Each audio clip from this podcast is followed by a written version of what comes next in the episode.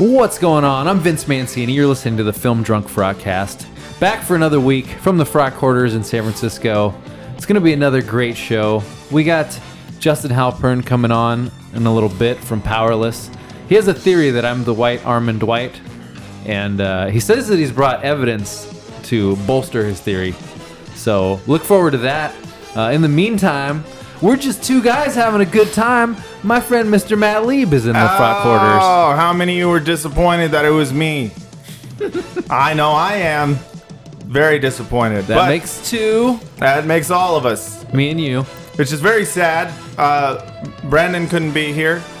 Brett is dead, Yeah, yeah. and all the other comedians were un- Ben has literally has cancer. Oh right, Uh, Ben actually has got cancer, but he's fighting.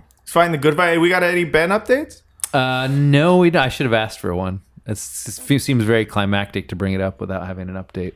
Yeah, that's a good point. Well, we brought it up, Sorry. so I'm gonna guess uh, he's he's he's beating it. Yeah. Uh, he's he's uh, going through it. Stay positive. Stay- for for for his Fraught strong. Hashtag Anyway, fraught strong. let's bringing it down. Um, Let's just end the podcast right now. Let's quit. Um, Have you ever done an episode just you?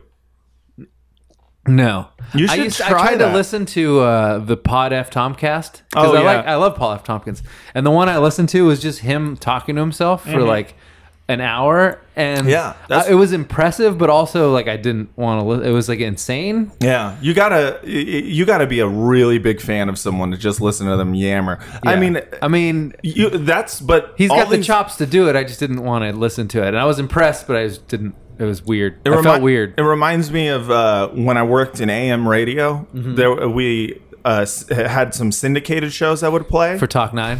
for Talk Nine. Yeah. Um, and uh, some of the syndicated shows were just one person. It would be like Laura Ingraham or something, Yeah. and she would just talk, and there'd be long pauses.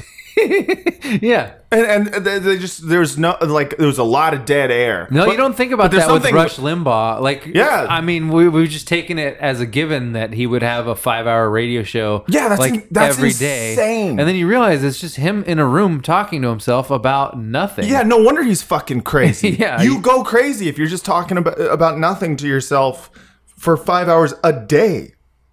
Eventually, you just got to start hating black people. Yeah, I mean, you maybe you just do the mental gymnastics. Like it's easier to do the mental gymnastics of like being a bigot when you've got five hours to kill. Yeah. After a while, you're like, hey, gymnastics is not so hard if you I mean, practice. It's at least an ethos that you can stick to. Oh yeah, and you know it's, it's and it, and hey, it gets uh, the listeners. You know, Mm-hmm, although I never I've never actually listened to anything but snippets from. Oh, I Rush- used to hear it. I feel like I had f- people.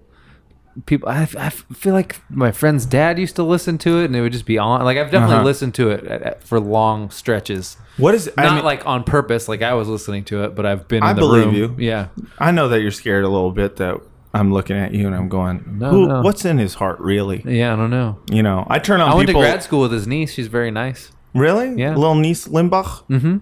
What was her last name? Limbaugh. It was yeah, until she got married.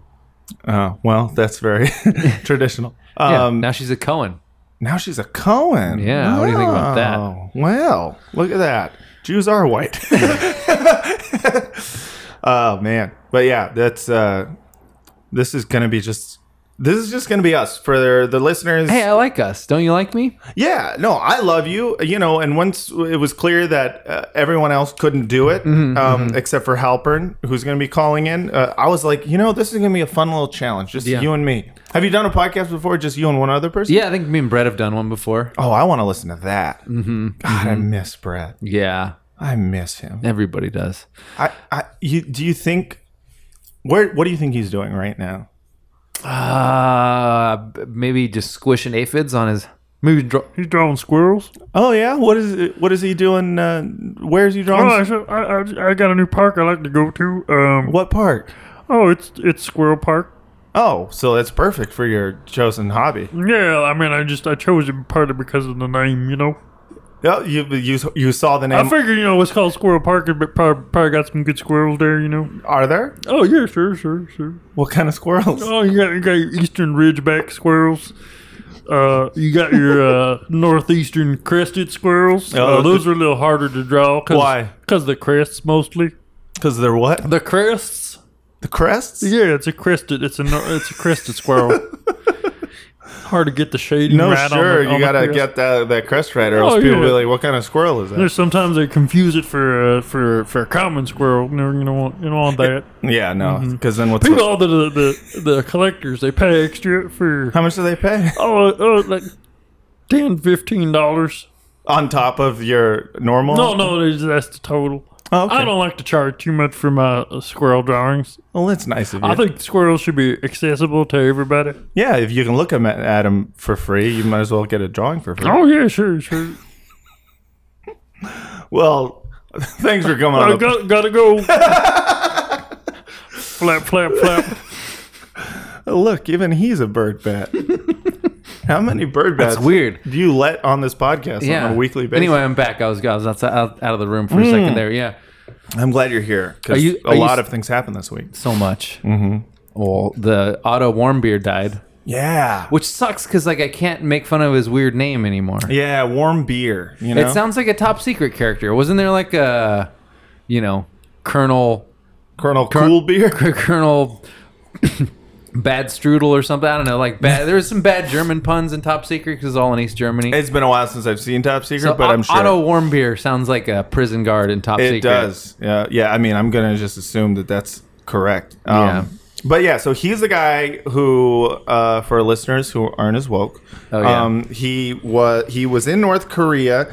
Um, I don't know how he got there. I mean, a plane, but like I don't know. No, there's uh there's this thing. It was Young Pioneers Tours, which is like a Chinese tour. You can go Okay. and go to China and take a, a special tour that'll take you to North And Korea. he's an American. He tried to steal a propaganda poster. They caught him from his hotel. He wanted to like a souvenir from his hotel. Right. Uh, they caught him. They imprisoned him. We don't know what they did to him. They and then they, said- recently brought him back They to said he America. had botulism, Yeah. and then he gave and he took a sleeping pill, and then he never woke up.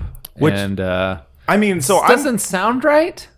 well. I don't know about botulism, but also I don't. Tr- here's the thing I don't know North- why you would take sleeping pills for botch. I don't know what the connection between those two things is, and Hmm. you know, Yeah, it seems like the worst thing to take because first botulism is uh, what is it like? Is this gonna like cause paralysis and shit?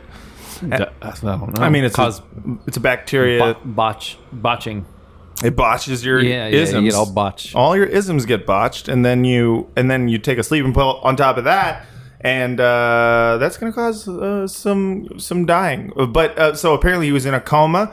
Um, they said He's been in like I knew he was in jail in North Korea for the past year, Right, and then but- North Korea handed him back, and they're like, oh yeah, He has Also, neurological trauma. Also, he's been in a coma for like a year. right, and and now he and now he's he's died, and uh, uh, what Why- how are come we they- going to nor- to war with North Korea? I don't think so. Okay, well, good. I mean, they do a Next lot of subject, shit. Next I mean, like, subject. I mean, how Next much subject. how much worse could they be to where we're like, well, now we're going to war. Yeah, I mean, but what's when's the last time? There's a reason we don't go to war with them. Their army's like has like a million people in it, and they have a ton of. Uh, Are they fed? are they fed? Yeah, they feed their they feed their army. They must. I mean, right? if they feed anybody, it's going to be the army. yeah, that's true. They're Um, probably not that well fed, but you don't have to feed like mortars. is that? But wait, is the, the reason we don't go to war with them is is because they have a big army? Because that doesn't sound. Well, yeah. If we if we declare war, they're gonna they're gonna drop like a, a metric fuck ton of uh, artillery shells on Seoul, which is Right. like forty miles away. Right. That's that's the reason. It's it's like Yeah. I, I feel like America wouldn't think twice about about that. Um, if it Well, they and China is like kind of right the China frenemy. Yeah, the the China thing is kind of interesting. Um, but yeah, so- That's probably a bigger reason than us being worried about South Korea. You think so? Yeah. I guess so. Chi- uh, What what does Russia have to? Here's the thing about geopolitics. It's uh, it's it's it's messy. Yeah, You know, yeah. who knows what who has alliances with who's? Uh, Wikipedia might. I don't know. I don't read it. If there was an You op- contribute to it. Oh yeah, every Yeah. day I, I write in just a little bit about. It's usually just a section called "Times They Met Matt Lieb" because I'm a narcissist, Uh-huh. and so uh, yeah. So that's you know sometimes I do like to read Wikipedia bios just to avoid seeing um, biopics. Mm-hmm. Did you know that if you uh, if you read the bio Wikipedia bio for Selena and listen to that hit song that she had um, while reading it? What was her hit song? Later on when I'm with you, zipping everything in there. I'm in it on the top. I'm never thought for that. Okay. I don't recognize it, but Porque no quiero. No, that's not it. But that's the melody. Um, if you, uh, cause I'm dreaming of you tonight, till tomorrow, till tomorrow, I'll be holding you tight. Okay. And there's nowhere on the fucking somebody. you know that song? uh, yeah, yeah, yeah. About eating Well, now you're doing a Michael McDonald. Now you're doing a Michael McDonald. Yeah, well, I can't sing unless it's unless it's sarcastically. Oh, sure, Um, sure. Yeah, so you can listen. That's how I have sex. Really just Yeah. sarcastically. I only do it ironically. just yeah. tongue in cheek. oh yeah, you like that, don't you? Yeah. Oh yeah, I'm really coming. yeah, I'm coming so hard right now. Sure. Mm-hmm. Sure. Oh, now I'm sweaty. So uh, The fuck out of here. if you read the Wikipedia page while you sing that song, what happens? while you listen to it, then you don't need to see the movie. Was the point Right. that I was going to make? But you should listen to that song just just for your own self satisfaction. well, you haven't seen Tupac movie yet. I have so not. you should. Are you going to read the Wikipedia? Uh, there was some That stuff in one I'm that gonna movie. I was see. like, did that happen? What? And first of all, I didn't uh, realize that he shot two off-duty police officers. Um, first of all, if it's in a movie, it's it's probably true. Yeah, well, I don't think the reason that he shot them was definitely uh, accurate in the movie. What was the reason? in the movie it was to like buy Coca Cola. no, it was like these two guy, two cops are like beating up a black dude and calling him the N word. Yeah. And Tupac's like, "Yo, man, pull over!" And he pulls over in his limo and he like gets out and he like he kneels on one knee and like takes aim like he's in in call as Vince Staples said he's on some Call of Duty shit. Yeah, yeah, and that- he shot one of the cops like in the leg.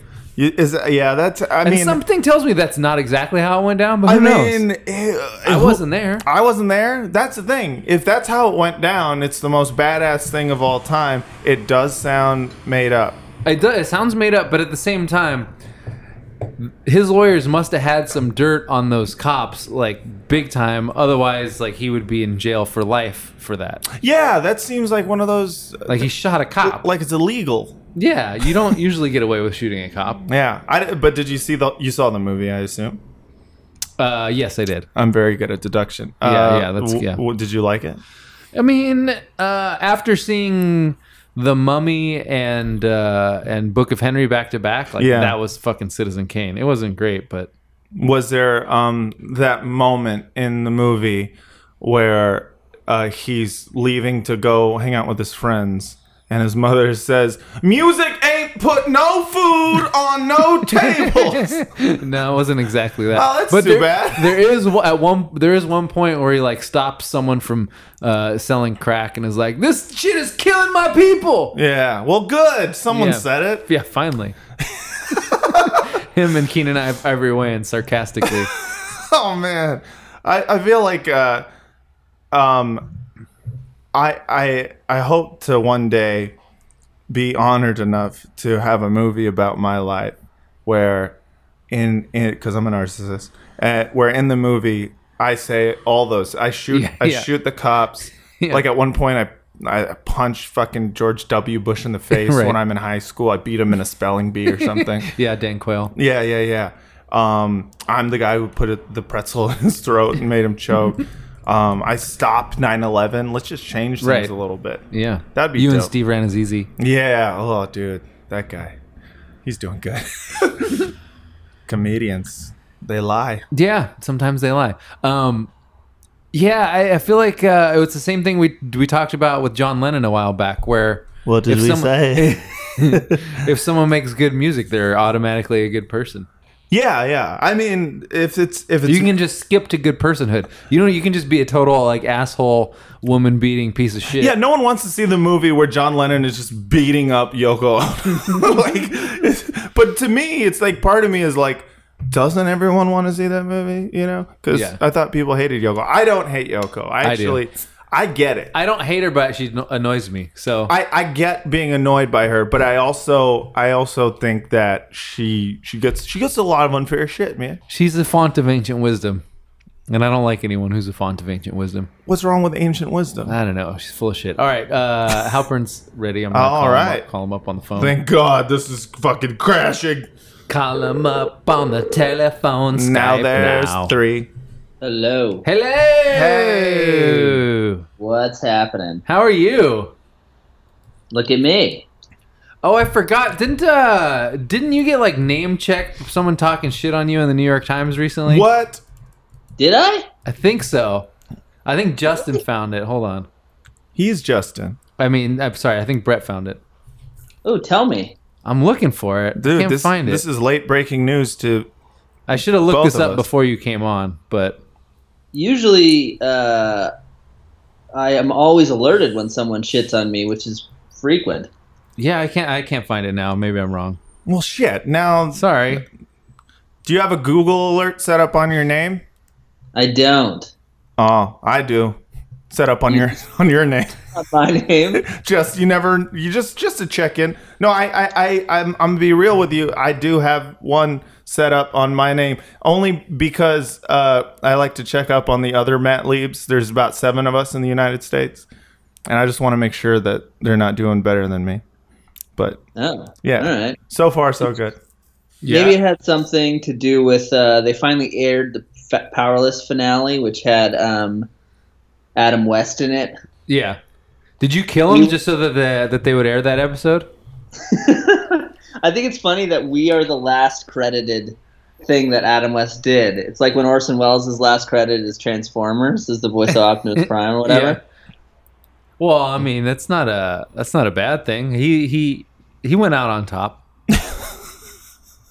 Yeah, I mean, It's not like his last credit was was uh, Street Fighter, like Raul Julia. right, or like the Paul the Paul Masson commercial that he did Yeah. drunk. That would Oh, the French.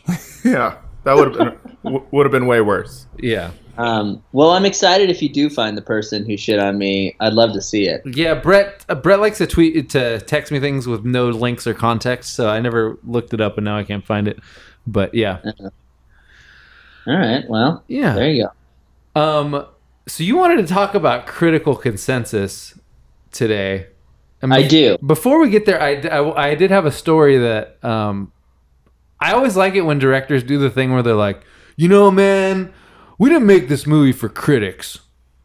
We made it for audiences. And uh, the most recent person who did that was uh, Alex Kurtzman, who directed The Mummy. Yeah, of course. It's always a bad movie. Is it the yeah? You never when when things are critically well received, you're like, we we're just so happy that this really seemed to, you know, hit with people that Yeah. the critics and the audiences. Yeah, you say that. That's like that's like I didn't fucking like her anyway. Yeah. This is a big hit with people who couldn't tell us what they thought of it afterwards. if we just judged them without asking them while they were here, so obviously they must have liked it. Um, here's the quote. Uh, the only gauge that I really use to judge The Mummy is having just traveled around the world and hearing the audiences in the theaters. This is a movie that I think is made for audiences, and in my experience, critics and audiences don't always sing the same song. I'm not making movies for critics. Would I love them to love it? Of course, everybody would, but that's not really the end game. he breaks down crying. we made a movie, we made a film for audiences and not critics, so my great hope is they will find it and they will appreciate it. And first of all, it's the fucking mummy. You didn't make it for audiences. You made it for like people in a boardroom somewhere. like the whole point of it was like to maintain your fucking uh, your trademark on the mummy and to, s- to kickstart the like the whole movie played like a PowerPoint presentation. It's like, oh, we got Doctor Jekyll and Mister Hyde in a movie because that's who Russell Crowe played Sure. in the fucking They're fran- they're franchising the shit out of it. yeah, he didn't make it for no one. There was no audience out there who was clamoring for a mummy movie. Well, No, I was actually shocked that it was even happening. I, I, I, I think that's part of the thing. Like Guy Fieri had a similar thing with his restaurants. He's like, I don't make food for the critics. "Yeah, I don't make food for the critics." Yeah, but your food either tastes like shit or it doesn't. Like, yeah. you might not make it for the critics, but it's either good or it's not. It's like, Taco Bell does the same thing. We don't make food for the critics. We make it for the people exactly. who can't afford food. I don't make stuff for people who complain about the stuff that I make. yeah. also it's kind of insulting to everyone else to Yeah. say that. It's like I don't make I don't make movies for people who really watch a lot of movies and put a lot of thought into what they say about the movie. I make movies for dumb people. You see Steve over there? Steve's the good boy. Look at him. Not complaining, just eating his milk duds. Yeah. This one's for you, Steve. Oh, by the way, just a funny little kid seeing a movie for the first time story. My friend took his three-year-old to see, uh, like they they re-air movies uh, in this one theater for kids, and you can watch them for for like a dollar. And he took him to see Lego Batman, Uh huh. and like you know, we're so used to watching movies that we nothing really like wows us cinematically. But if you've never seen a movie before, and Lego Batman is the first movie you see, his mind was fucking blown. And about like thirty minutes in, his kid's just been staring slackjawed at the screen, and he reaches down and he's like, "Are you all- all right?" And then he feels, and the entire seat is soaked through. Like he pissed his pants like three times. the seat. Because he just couldn't fucking believe his eyes. You know what? You know what that tells you? That's who the movie was for. Yeah. It's not for you or me. It's for a little kid who's pissing his pants because he's never seen a movie before. I didn't make Lego Batman for the critics. I made it for that I made- pile of wet seats over there. Lego Batman critics fucking loved, by the way. Um, Yeah. yeah, no, I, I'm in agreement with you, especially like, you know, as somebody who uh, I've done shows that are critically well received and I've done shows that are fucking critically reviled.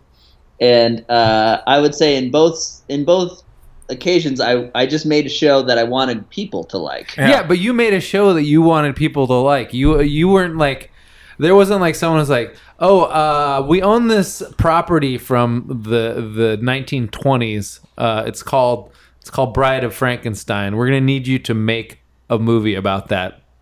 Like that's basically the Mummy. Right. Yeah. I mean, I don't know what they're thinking when they like they they basically like pour a bunch of content into a shaker and shake it up and pour it out. Like it's like it's not going to ever come together well. Like if anyone who's ever sat through a testing session, if you just tried to make a movie that was like the perfect cocktail of of testing results, you'd have a piece of shit. Yeah. You'd have a sweet fucking. That was like when Homer Simpson tried to design a car in that Yeah. one episode of The Simpsons. I do wish the director would say, I, I, I don't make, I didn't make this movie for the critics. I made it for the money. I would really Yeah. love it if there was like an honest, Yeah. just Yeah. like they gave me a lot. yeah, I made this movie so I could make another. mo- Like I made the Mummy Yeah. because I had this other movie that I wanted to do, Yeah. and I said I couldn't do it unless I made the fucking Mummy. I'm like, all By the right, way, fine. like yeah, and also by the way, why is that not an okay answer? Why do Yeah. why do people like people shit on people? They're like, he's a fucking sellout. No, you work at a job too, asshole. no, I you- think no one would shit on somebody for just saying, "Oh yeah, I did it for the money," or "I did it Oh, as they- a as a." No, they'd be shit on like What? crazy. There'd be, Yeah, they there- would. There'd be a few blog posts that are like, you know, why uh, the person was brave for saying it, but there would mostly just be like, wow, this guy's a piece of shit. There there is this idea. Look at Brett Ratner. ev- like there, there's this idea that everyone who works in the entertainment industry, in music, in TV, in movies, that they all have to aspire to like change the world, and we have this like enormous responsibility because we have this huge reach. And I agree that some people make things in movies and television and music that reaches that level, and they are changing the world, and they are doing pieces of art.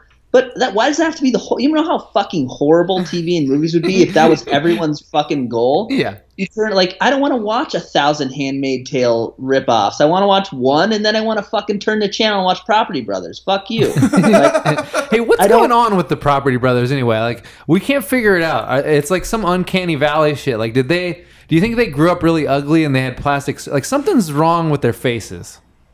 well, definitely something's wrong with their faces. I I also think that there's something wrong with their hair. It looks like they were like made by a child. It's weird. Like, it is weird. They're like Play-Doh people. Yeah, they, they don't look real, but they look like someone's draw like it, someone who's who's not that good at art trying to draw an attractive person. yeah, it's like a badly drawn male model. yeah, it doesn't. It, it's not. Uh, I don't know. But I watched their show. I like it. Yeah. All right, so people are gonna make well. Look, people are gonna blog about you whether you say you did it for the money or whether you say whether you give a bullshit. I don't know. I feel like at least if you're gonna go down swinging, at least go down being honest. I agree because I think that it also like you know it doesn't there there's a lot of dishonesty on the other side of people writing the fucking think pieces and Oh, shit. They're coming at it from a total like bullshit angle where they're trying to be the person that like looks at things a way that nobody else is looking at it. And it's like, well, fuck you. Maybe it's just you know the easiest answer is the right answer. Yeah, I mean if if uh, Jon Favreau was like, "Why did you do couples retreat?" and he was like, "Well, because it was set in Tahiti, and I wanted to fucking go hang out in Tahiti for six weeks." I feel like people will be like, "All right, that Yeah. makes sense." I might even Yeah. see it for that reason. yeah, Which, by the way, it's it's so funny. Like, so in my business, if you do a single camera comedy, like you know, like Thirty Rock or something like that, or you know, just a- anything that's not uh, shot in front of a live studio audience, you work like fucking you know, fifteen hours a day, and you have to like for if you're an actor, Mhm. you have to like you know travel. If you're an actor on a multi-camera sitcom, you work twenty hours a week yeah, best it's the best job in the world and you get paid way more money and so it's always funny to me when actors they'll ask an actor like they're like well why did you choose to do like joel mchale they're like why did you go from community to this multicam sitcom and he has to like give this bullshit answer of like oh i was attracted to this character and blah blah blah it's like i, I want to have a life i want to fucking work 20 hours a week fuck you Do you think? Do you blame media training? Does there someone that tells them to say that? Is that why they can't just say that, or is it just, or is it them feeling like they personally can't be honest? I think it is a thing where people see somebody who is in a very coveted job and they they hold them to a higher standard than they would hold somebody else. Yeah, but they could be honest if they wanted to. Yeah, they they I- think that the actor could be honest. Yeah, that's what I mean. If you're honest like that, the problem is is the other half of the entertainment industry would punish you for it. Yeah, that's true. You know, no good deed goes unpunished. That's what they say. That's uh that's right, Vince. Is that Um, the tagline for the broadcast? No, it's one of Matt Lieb's bits. That's what I was looking at. yeah, I I'm invented that line. yeah, he did. No. Um, so you heard about uh, you heard about Lord and Miller um, splitting with the with the Han Solo movie three weeks before it's supposed to be done filming, right?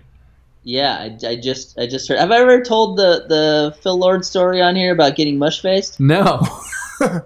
Oh, so please, this is please kind of, do. This is kind of a famous story, and I don't know him at all. I don't know either one of them. But they used to work on How I Met Your Mother with some of my friends, and um, apparently before that they used to work at on Method and Red. Remember that sitcom? Nope. Yeah, Method Man and Red Man. Yeah, Was Method that Man and Red Man. was that like on the CW or something? I think it was on Fox. Huh. I don't remember that, but all right.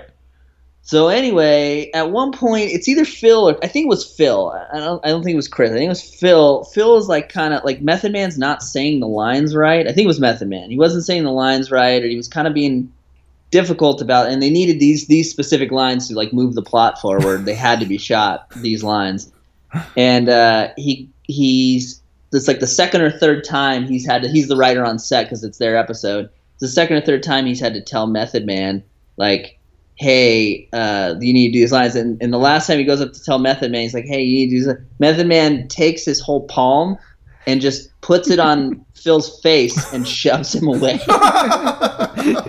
Yeah. He just, it's called mush face. Yeah, mush, of course. Mush face him, right? And so then Phil reports back and he's like, I, hey, this happened. And they fired Phil. Damn. Well, of course. You think they're gonna fire Method Man when the show's called Method and Red? Yeah. but, but Phil didn't even- It's not Red and Phil. yeah. That's Sounds like he got too big for his britches.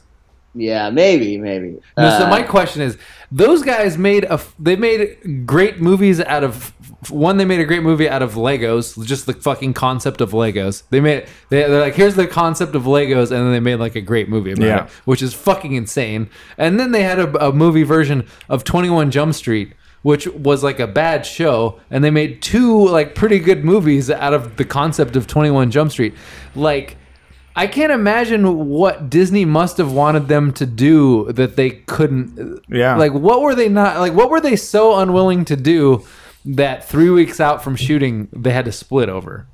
Well, I don't know because those guys are also universally loved, like by Yeah. writers, by every like even their just reputation is really good. They're like really easy to get along with. Like yeah. they're not How would you not love the guys who made a good movie out of the concept of Legos?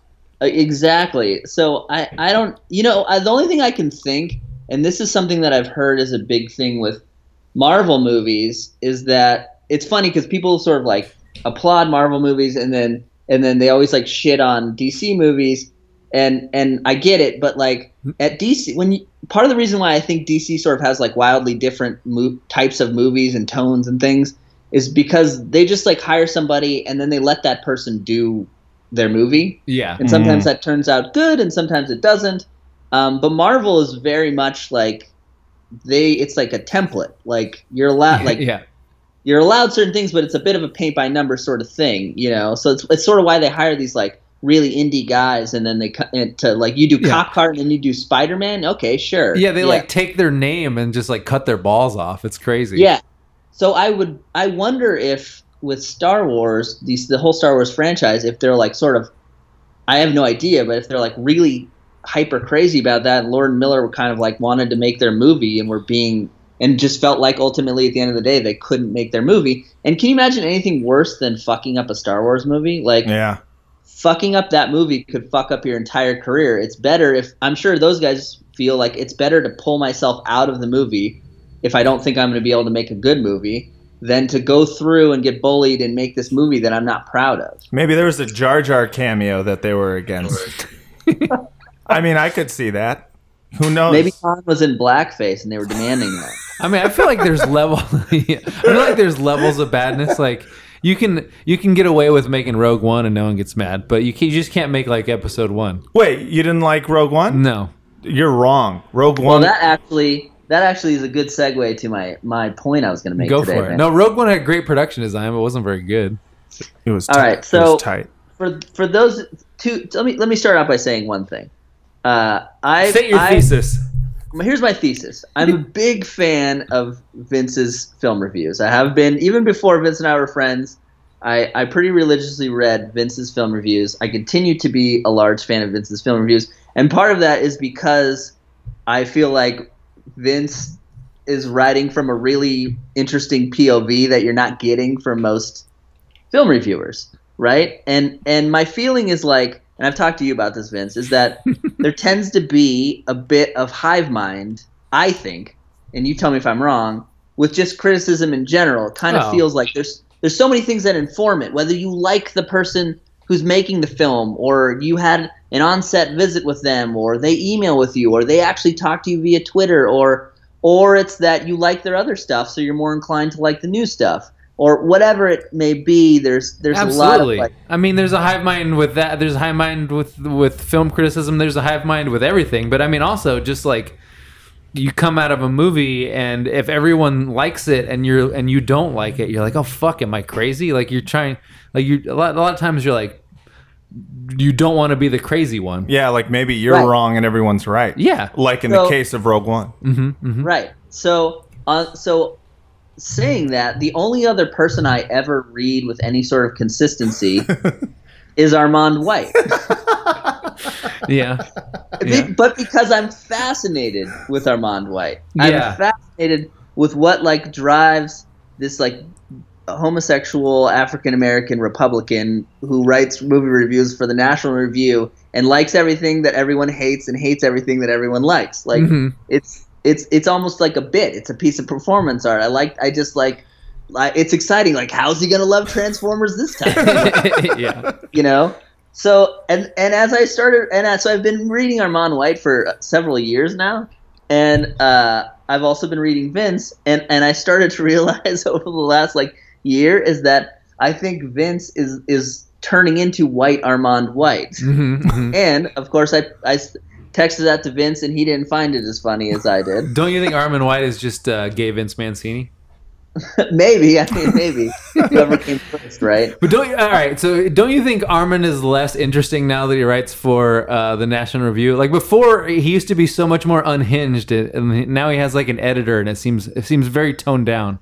I agree. It's not nearly as good. It's really like they they they, they cut his balls off uh, with with there over there. But uh, but so uh, my thinking was like there was a, there's a few times lately where you've liked movies that everyone else has kind of poo pooed, or you but more often you've hated movies that everyone else has liked, and so Yeah. I decided I was like I wonder how often Vince and Armond White and several other critics break from the consensus. Uh-huh. So so I had a little time today, and I, I hope there's a spreadsheet involved. there is. I, so I I took ten critics at random, uh, and I looked at their last fifty movie reviews on Rotten Tomatoes, Holy shit, that's I a lot. and I and I charted how many times they broke from the the consensus. And uh, you were one of them. Let me tell you the critics first. Okay. There's Vince. There's Armond White, Richard Roeper, Roeper, I love Roeper. Scott Tobias, okay. David David Denby, Mm-hmm. Pete Hammond, sure. yeah, uh, Kenneth Turan, Uh huh. Man- Manohla Dargis, I love that Uh, name. Joe Morgenstern, I like and- Morgenstern. and Owen Gleiberman. Okay. Okay. Okay, s- so that's I think that's a pretty good. Would you say it's a pretty good cross mix of? Sure. Yeah. of I know. I know those people. Okay, all right, good. I wasn't like pulling crazy, you know. I just and this randomly. So uh, uh, this is out of fifty movies. So like out of fifty movies, Owen Gleiberman broke from the consensus four times. Uh huh. right?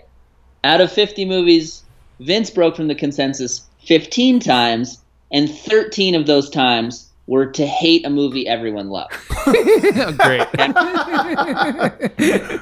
yeah. 13 of times. The the biggest discrepancy being Vince's panning of Wonder Woman, which was a 92% on Rotten Tomatoes.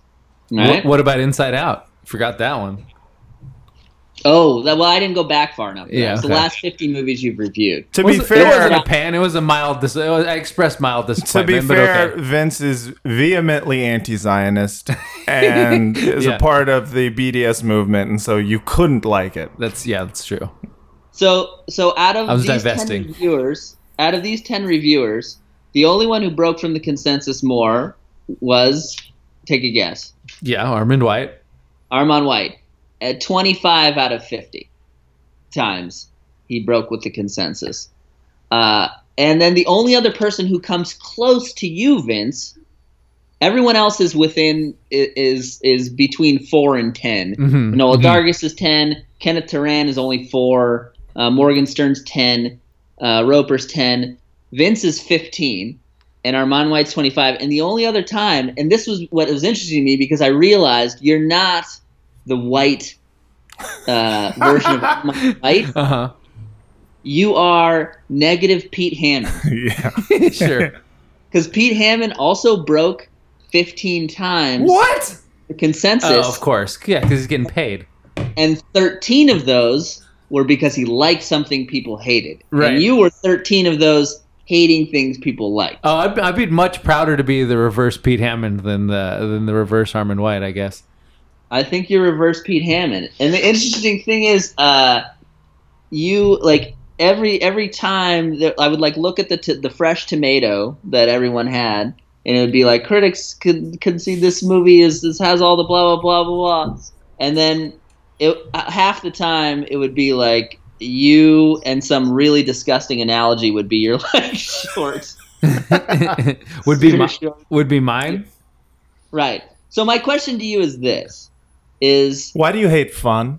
no, no, no, no, no. It is you. You must know going into a movie, you can tell what what people are gearing up to say about that movie. Like Wonder Woman, it pretty- Sometimes. a lot of times. I yeah, a lot of times. Inside Out, I was legitimately blindsided. I had no, I had no idea. I hadn't read a single review. I didn't hear anything about it on that one. Um, But, like- sometimes I know. Sometimes I don't. Does that? Does that? Do you feel an itch inside of you to sort of like channel your inner rage against the machine and fucking you know Ra- say Yeah. go go at it a little harder? Yeah. No, Rage well- on people's parade. I- All right, so I think there's I think there's multiple facets to this. Um, I think uh, as uh, there was a Mark Twain uh, thing where he was like he doesn't trust any anything that everybody takes for granted. He automatically doesn't trust, which I sort of agree with to some extent. To where like if everyone takes a certain thing for granted, I I am probably going to look at that thing with more scrutiny, just because uh, if everyone's taking it for granted, why would I just write the thing that everybody expects me? Like, what would be the point of just saying what everybody already thinks? So there's that aspect of it. Um, and then there's the other aspect of it where, uh, like sometimes you're people falsely build your hopes up for a thing, and then you end up dis- being disappointed by it. Whereas if you didn't have any expectation for it, you'd be like, all right, well that was fine. Like I don't know, I don't know. Maybe Wonder Woman suffered from the fact that everybody said it was like the greatest thing since the sliced bread, and, and I got there and I was like, all right, well that was like whatever. I don't know. I don't know. Um, Do you when you when you are and- watching and- a movie? and you have to take into account that the the tomato meter is just putting everything into a binary like good or bad. Like if you ask me about Wonder Woman, I wouldn't say bad or good. It'd be like in the middle. It'd be like a neither a splat nor a nor a fresh one. yeah, it's a Let's not attack the tomato meter. Yeah. That's your bread and butter. It's a, it's an in in, in uh, it's an imperfect system. We, we we agree with that. We agree with that. Sure. Do you do you feel that there are some movies? Because I know this is a fact for TV. I, I feel like this is a fact for TV reviewers. There are some movies that, if you pan it as a critic, like you worry about your cred. Oh well, I mean, you don't necessarily worry about your cred, but there's like worrying about your job security. Where I've legitimately felt like I had less job security because Because you I- hate it because inside I, out. Yeah, because I expressed my honest opinion of a movie, which is my fucking job. Um, but there's also like I try to, I, I try to, uh, I try to be immune to like the political factors. Like I want to judge the thing as a movie. Like I know why people want Wonder Woman to be good, and I I do think that you know uh, uh, uh, that the world should have like a female directed, female led Right. superhero movie But- that's just as mediocre as the male superhero. Right. Like I feel like i- if I was if I'm judging it with the training wheels that oh it's for girls so that that it's good then yeah like I'd give it a positive review. But, But if until I'm, there's two states, both in Israel and a Palestine, living and Exactly. coexisting together, you couldn't like the movie. Exactly, but I mean, I think there's there's a lot of social pressures to like certain things, like you said. Like there was What social pressure. What's that? What what about this? Because I think this happens a lot on TV as well. What if there's a movie that is generally perceived as garbage, and you and you but you watch it and you like it? Do you feel like pressure to not give it a good review because No, absolutely. I, I I don't think so. Like I think that's like the that's the moment I live for is to like change the world's opinion of Chappie. But like it doesn't happen that often. But like Yeah, Neil Blomkamp didn't even like Chappie. yeah, he did. Not according to him. That's not what he said. He said uh, we were off on this one. And Oh, that doesn't mean he didn't like it. okay, sure, sure, sure, sure. I liked Chappie. Yeah. I'm not with Neil.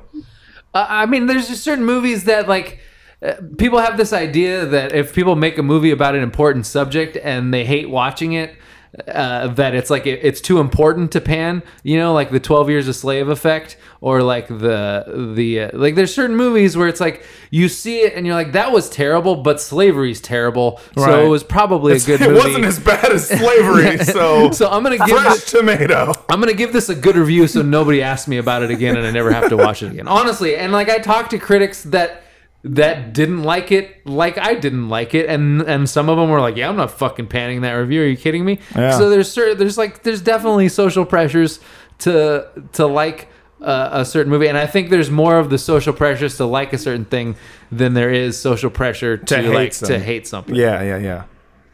Right, because if you hate it, you're you're operating from the like, I see through it. You are not smart enough to see through it. Well, and just you you're not you're not making any friends not liking a movie in general.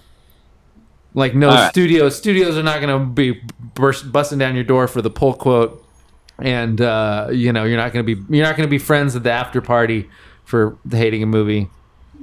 It's like people they the critics hate movies that they think there's going to be no repercussions for hating because everybody's already it's like a pile on and you want to be the one who like lands the the best burn Right, like that is a big thing though. It's like there are certain people like you know, Brett Ratner everybody hates, which, you know, and I dislike him as well. But like he's the guy who if he puts out a movie, you're just sort of like it's it's it's okay to just take off the gloves and beat the shit out of Brett Ratner. yeah yeah What, what's the rules on Tyler Perry? Are you allowed to hate Ty- Tyler Perry movies? yeah yeah i think Okay. so That's cool. i'm sure it's getting less uh, cut and dry Yeah. I mean, maybe. I don't know. I've I've seen a, a bunch of them. shows up shows up in a regular movie and plays like a lawyer or something. Are you allowed to hate him then? i don't know depends I don't think you are. depends why I thought he was great in Gone Girl. If you were suggesting otherwise, then you yeah I are. don't, I don't dislike wrong. him as an actor i think he's fine as an actor Was, yeah, he's okay. Was he in? Was was he in something else as just Tyler Perry? He wasn't in. tyler perry's uh No. tyler perry by tyler perry No, not that one. But I loved based on the novel tyler perry by tyler perry by Sapphire. uh, I don't know. I, I don't know. I don't try to fucking like. I don't actively try to be contrarian, but I do actively try to ignore the. I, it, it feels gross to me to pile on anything, so I'm I'm naturally inclined to not pile on. I guess. So when you see a movie that's so bad and and you could tell that people are going to hate it, uh, there's a part of you that's like, okay, let me start with what was good about the movie. Like, do you do you decide to to to ease up on it because I you don't know. like to pile? It depends. It's like th- there's certain uh, when I when I sense an innocence to a movie that they that they've made it with pure intentions. Yeah. Then yeah, I'm gonna start with the good things. But when like I sense like smugness and Mm-hmm. like when I watch Book of Henry, it was all just like smug pandering. Mm-hmm. So normally I wouldn't want to be in the part. Of, I wouldn't want to be like a part of the pile-on to that movie that everybody hated. But it was just like so smarmy Mm-hmm. Yeah. and just and you could tell like no one making that had like an honest it didn't feel earnest in any way. It was just like an attempt to to like give people what they wanted somehow and it like fucking failed and Yeah. i don't know. I hate i hate this the smug stuff. Do you think that that guy is like now in danger of losing Star Wars or no? it's weird. It's so weird because like that came out and then people were like, like a lot of people said oh what's gonna happen with star wars? And other people were like well obviously this has nothing to do with star wars and I was like, and I was like, wait a second. The guy making a bad movie has nothing to do with his ability to make a movie. like, clearly they're related. Oh wait, so you're you're you're you're saying that the guy who made Book of Henry is He- gonna make Star Wars? Yeah, he's making episode nine. You oh, I that? did not know that. Yeah. Well, he made Jurassic World, which made a gajillion dollars. So, like, Yeah. I mean, And great movie too. Fun for the whole family. yeah. And I knew what was going to happen the whole time, so that was really took a load off. That's yeah. That's that's really takes a takes a load off your mind. yeah. I see. People are like, ah, this means nothing for Star Wars, and I'm sure it doesn't, because like I said, he made Jurassic World, so the studio just thinks that he can make a movie with that'll make a lot of money, and they have faith in him. But yeah, if you care, if you care about whether the movie's good, uh, I, I would be, I would be uneasy about letting that guy direct it. I would be I like like this- uneasy about letting that guy drive a car after fucking after that movie. I liked his first movie, Safety Not Guaranteed. I still haven't seen it, but I remember you saying that. You know he, he almost directed the pilot for Surviving Jack? We we met with him and er, because we had seen Safety Not Guaranteed, we called him and we were like, "Hey, you want to come in and talk about maybe directing this?" We met him. He's a really nice guy. We we liked him and we were like, "We want to do it. We want to have him direct the pilot of Surviving Jack." And and and Fox was like, "He's too green." And then four days, four days later, he signed on to do Jurassic World. yeah, and it was like in the top ten highest grossing movies of all time now, or something like that. Yeah, I think he could handle our fucking '90s family sitcom. yeah, the three camp. You know, it's it's weird. Uh, it's weird because like you know that when you see a bad movie, like you know that there's a million things that could have gone wrong that led to this bad movie, mm-hmm. and so you don't know how much to blame any one person on the thing. And like sometimes. Sometimes you start a project and you realize it sucks and you have to and you're too far gone and you have to finish it anyway and you may not be invested in that thing.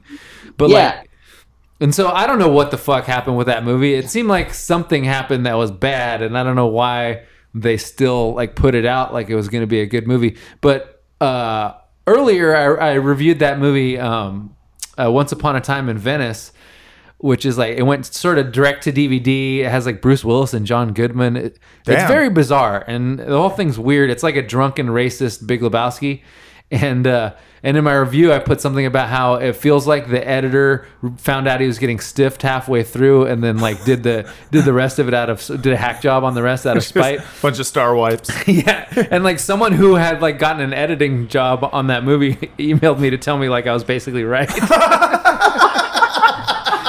and you'd be surprised like how often that happens. Well, this is what I would. This is the way that I I think of it. Any sort of creative endeavor. That's why I try to never like shit on anybody's stuff because I I've done bad stuff and I know how it happens. Yeah, uh, is that I think of every creative endeavor as like a relationship, right? And most relationships go fucking horribly wrong. Some go less horribly wrong than others, and very few end up being like good relationships. hmm And I think it's the same way in making stuff. It's like, yeah, the first fucking two months of this was awesome, and then oh wait, she fucking has a boyfriend already, and we've been like, you know, like it just it, it blows it blows up. And I think it's the same thing. Like I remember when we were making shit my dad says, which is basically like objectively a terrible show. We we went into it being like, you know, well, what should this be? It shouldn't be this thing, and then it and, and then it ended up being that thing, and and it happened kind of in such a weird way that we didn't even really realize it was bad until we were like, oh, this is terrible, you know. And I don't think it was so I think- terrible. shit, my dad says the TV show. Yeah, It was pretty bad, man. I don't know, man. Compared to most things that are on TV. we had an episode where uh, William Shatner and uh, and and the guy who played Six Million Dollar Lee Majors were dressed in panda and eagle mascot costumes and fighting each other. All right. Sounds That- pretty. sounds pretty good. Yeah, yeah, sounds good. Yeah, and it was still bad. Weird. Well, I mean, like I understand that. Even like I I haven't made any fucking shows or or like a, a movie other than a student film. But like every time I write something, I think it's great, and then I leave for thirty minutes. I come back to my desk and I reread it. I'm like, man, this sucks. Like, Wait, wait, wait, wait, wait. You made a student film? I made a bunch of student films. I've never seen any of your student Oh, well, films. that sucks. for Have you have you put them online? Uh, they were online at certain at a certain point. Are they about like? Are they like a gritty look at Fresno? no, I don't think I had enough distance from it at that point. Is when it- are you gonna make your like uh, your you know your love letter to Fresno? I have to fall in love first. It's changed, man. You know how they say you can't go home again? It's like that. they do? Yeah. Hmm. Are you afraid that what's the name of the director of uh, Book of Henry? Colin Trevorrow. Are you afraid that Colin Trevorrow is going to find those student films and give you some bad reviews? No, go ahead. I don't care. I know what I fucking made. Do you like That's them? thing. I, I think people do appreciate when you're like honest about things that didn't turn out well. I think it's like I think the pile on happens especially when you're like no you you won't give the real answer that you also think it sucks. Yeah, Uh, but I understand there being like a professional. Um, like I understand, like you're as a director, your job is to go out and promote the movie that you just made. And if you think it sucks, you can't really say that without the studio being like, "Hey, what the fuck, man? You can't just go out there and say that the thing that we're trying to make money off of sucks." Yeah, and it also, I mean, it's it's bad for all the the other people who worked on the movie too. I'm Yeah, sure. exactly. Yeah. It's also like everybody else who worked really hard on it. You're like, oh god, well that sucks. Like you, you- you're you're just like basically throwing them under the bus, even if you don't mention them. I mean, But I basically, the movie press tour is just the perfect storm of disingenuousness. Like the people that are doing the interview are all these fucking wannabe Seacrest types, and then and then they're asking like the world's dumbest fluff questions, and then they know that people can't be honest when they answer them. So it's like, what are you? What are we even fucking doing here? Did I ever tell you the story of when I did the red? I was a reporter and I did the red carpet in in with Brendan Fraser. no. So like I was doing the I was it was back on my online days and I was uh, at the red carpet for the Spike TV Guys Choice Awards. Yeah. and uh, sweet, sweet. yeah, I know it was not a high point in my life. Well, did they give you like a? Did they give him like a bronze like uh chicken chicken wing bone as the trophy? What was the? yeah, it was like a bronze like a bronze like titty and bowling ball. It was like it was so overtly manly. that it was like, so hard that your balls explode? Yeah, like I remember uh, the what there was a review of of my book "Shit My Dad Says" by Maxim, and it was like it's shoot beer at your nose funny, and it's like oh, oh like we're so fucking manly we can't even read a faggy book without drinking some beer. yeah. Yeah, yeah. Um, but anyway, so I'm there. I'm there at the uh, and we really just You I know when you're wanna out with your boys, just fucking chugging some beers, reading books together, dude.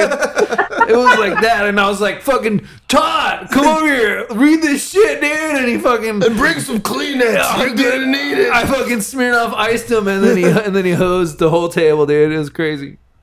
Yeah, that's basically like what what I've and I worked for Maxim for a year, and I can tell Yeah. you that the the dudes who are writing that are the exact the opposite of who that dude is. Oh yeah, of course. Um, so I'm sitting there in the red carpet, and we're just like supposed to interview like whoever's interesting that comes by, and that person is like it was whoever we wanted, and and so Brendan like we didn't we didn't want to interview Brendan Fraser. He was like coming down the line, and I don't give a Aw, shit about poor guy. Brendan Fraser. And but before I can even say like it's okay, move on to the other hundred people that are in this line, his publicist comes up and says, "Brendan can't uh, he can't stop for an interview with you. I'm sorry." Before we even said anything, and I go, "Well, that's good because we didn't want to interview Brendan." And she goes, "Yeah, you did."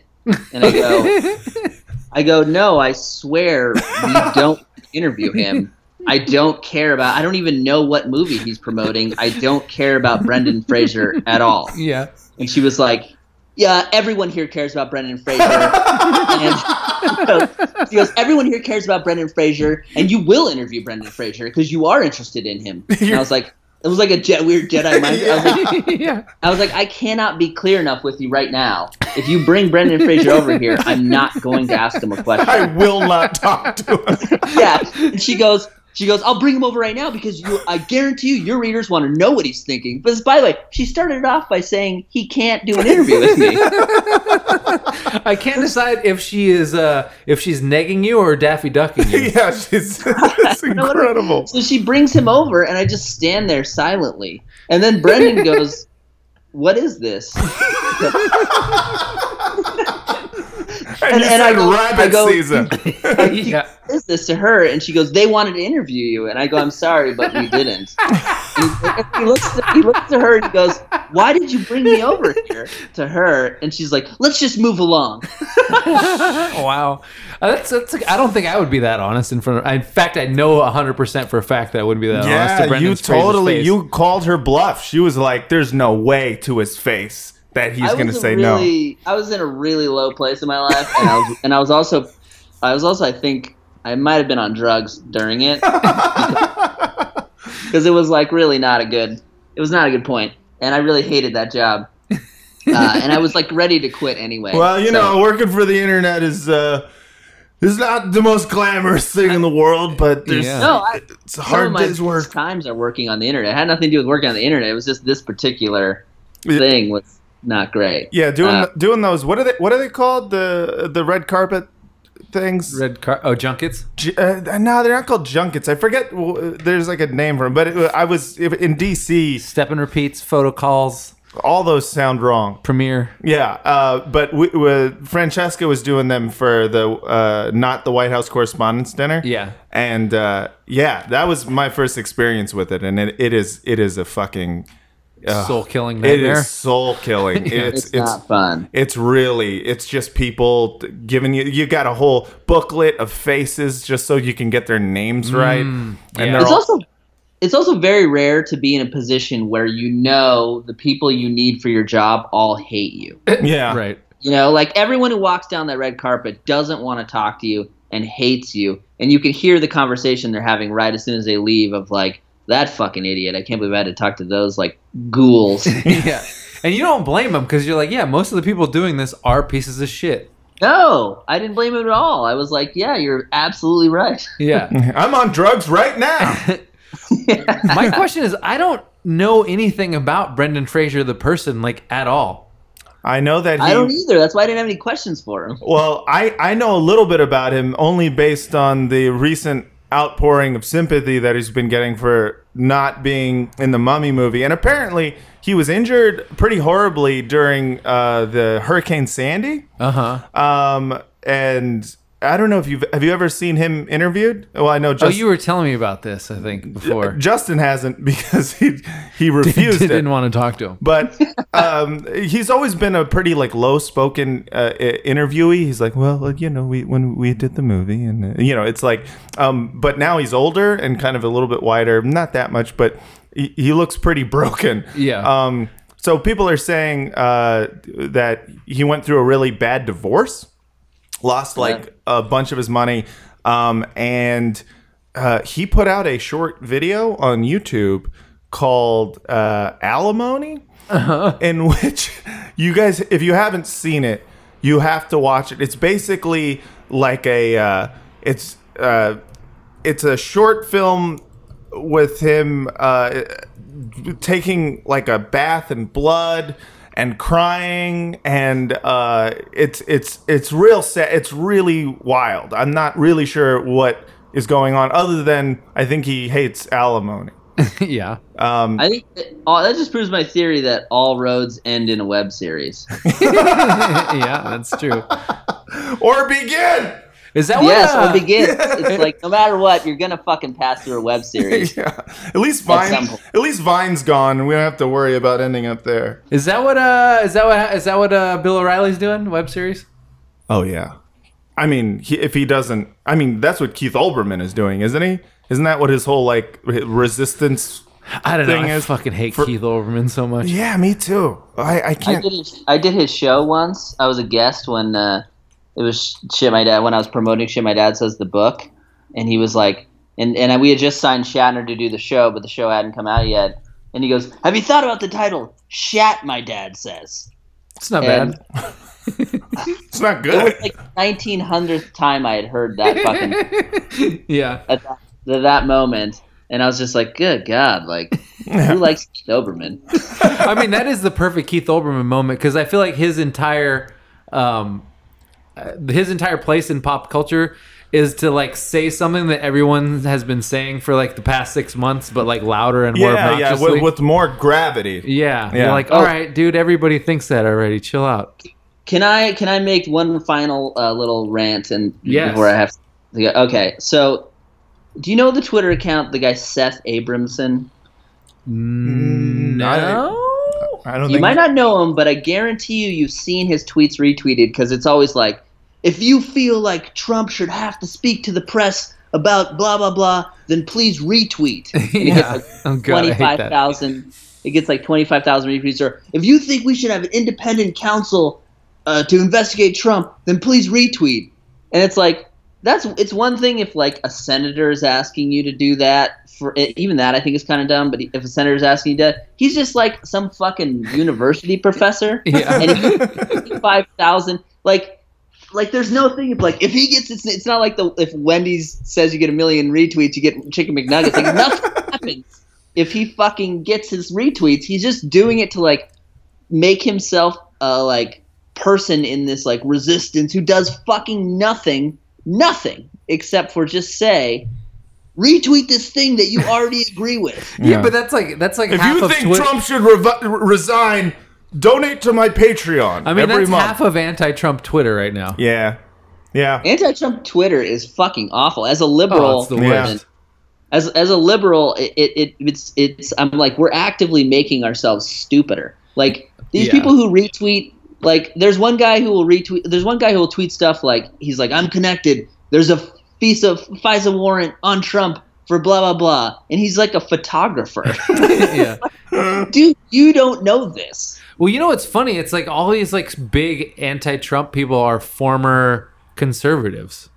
Like everybody's Yeah. like retweet, every, like because like David Frum or fucking George W. Bush or like Louise Mensch because they don't like Trump. I'm supposed to like them now. Yeah. No, fuck those people. now Bill Kristol wants to be our friend fuck off forever. I know. There, it's like it, it's it's there, there's a fervor on the left of like this like getting really excited and not to to just have somebody like it, it's funny like they were saying like MSNBC's ratings have have gone way up and Fox's are going down and and I used to live under the uh, illusion that that I thought people on the left were were a little more self aware and that they would list that they would like entertain other viewpoints and they didn't want to just have their own views like confirmed by a, some boner. And, yeah, nope. and it's not true. We're all the fucking same. The left wants their shit.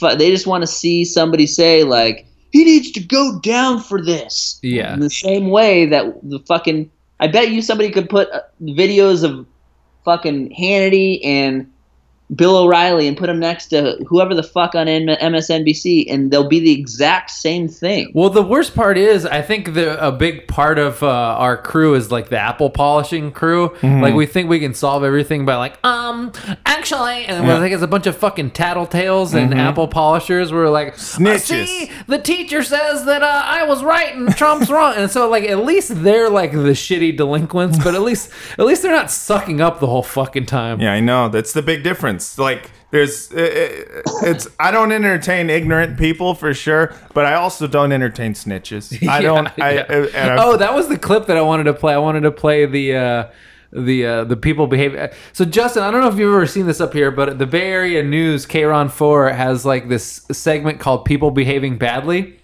and it's just this guy Stanley Roberts like going around to places in the city where people are doing things that they shouldn't. Mm-hmm. Um, like he did like a ride along with a cop, like while he was pulling over people for being in the carpool lane, and he just like sticks a microphone in these people play, uh, people's faces and is like, "So why were you traveling in the in the carpool lane?" yeah, because it's faster, asshole. yeah, what do you think, dumb shit? Oh, I hate it. the Bay Area is filled with snitches. That's what we are now. Yeah, It's San I- Francisco, and The it, Bay the Bay Area still has my favorite viral news clip of all time. some you some know- something Wong. That no, no, no. The the Ken Bastida clip. Do you know this one, Vince? no, wait, which one's that? It's basically it's, it's he's a local news anchor and he, and he goes, "I'm Ken Bastida. Lance Thomas has the night off. He was burned and then set his Oh. body set on fire. Like he doesn't pause. wow. the other anchor has a night off, and then what happened in the first news story? yeah. The Bay Area has some greatest hits of those. But wait, wasn't there the guy in San Diego who like went to the uh he went to it was like some Hispanic school and he was like these are Rod's little burritos or some shit like do you remember this at all? Am I crazy? I'm pro- Oh, I think that was this guy Marty Levine who called my brother an asshole in in line in line for uh, some movie we were going to see. He my brother was like 15 and like jumping around and like like pretending to dance to this like rap music that was in some hot topic store that was right next to us when he was in the mall and he just goes, "Hey, stop it, asshole!" to a 15 year old. fair sometimes they need to be told to be that fair, that would be nice. by the way if I'm doing my love letter to Fresno I want to see you and uh I want to see you and Kyle Mooney uh, team up on a on a San Diego comedy piece Oh man, Kyle Mooney's original, his his like not the one he did for SNL, but the the original uh, SoCal, whatever whatever he calls it, the SoCal news or SoCal report I think yeah the SoCal report is so fucking spot on. It's scary. Like it's it's almost like it could be real. It's so Oh, he's like, that's the one where he's like at the beach, right? It's like he does this character that's like It's just a kicker, dude. it's like the earnest, the earnest San Diego Yeah. bro who's like dumb but Yeah. like really like Heart of wants to- well, yeah, heart of gold. It's so good, and no one else has ever done a comedy that's yeah, I've never. like that uh, yeah. I've never seen. I've never seen someone uh, do that so perfectly. because it's like so damning, but it's not from like a place of malice at all. It's Yeah. very weird. yeah. When he goes when he's when he cuts to uh, uh, Beck Bennett and Beck Bennett's at a party and they're like, "How's that party, bro?" And he's like, "Oh, it's really chill, bro. Just got some bomb ass carne asada and like." and then when he goes, "How's the ratio there?" Which is like such a fucking San Diego. like that phrase was born in San Diego. How's the ratio? And he goes- he goes, you know, it's like pretty good guy to girl, probably a good good chance to get my dick sucked. Like, Oh, my favorite is where he's like, "How come, how come Rigoberto doesn't carry the red red taco sauce anymore? Red sauce anymore?" And then it's like some Mexican lady. She's like, I don't. It's like, no, no. How come they don't carry the red? The red salsa was the best. And he just like won't let it go. Oh, it's so good. It's pretty great. Um, all right, man. I gotta I gotta bounce. All but, uh, thanks for indulging my uh, research about you and the other critics. No, you did more work for the show than eh, like the last seventy-five guests combined, and I appreciate that. Well, I do what I can. I, I'm like uh, I'm like I, I am to the Frotcast what uh, Alec Baldwin is to SNL. Yes, I- I've, I'm like the ten timers club or whatever. just yeah, the the go-to are heavy hitters. uh, all right, man. All right, Take care, guys. see it. Peace. See ya.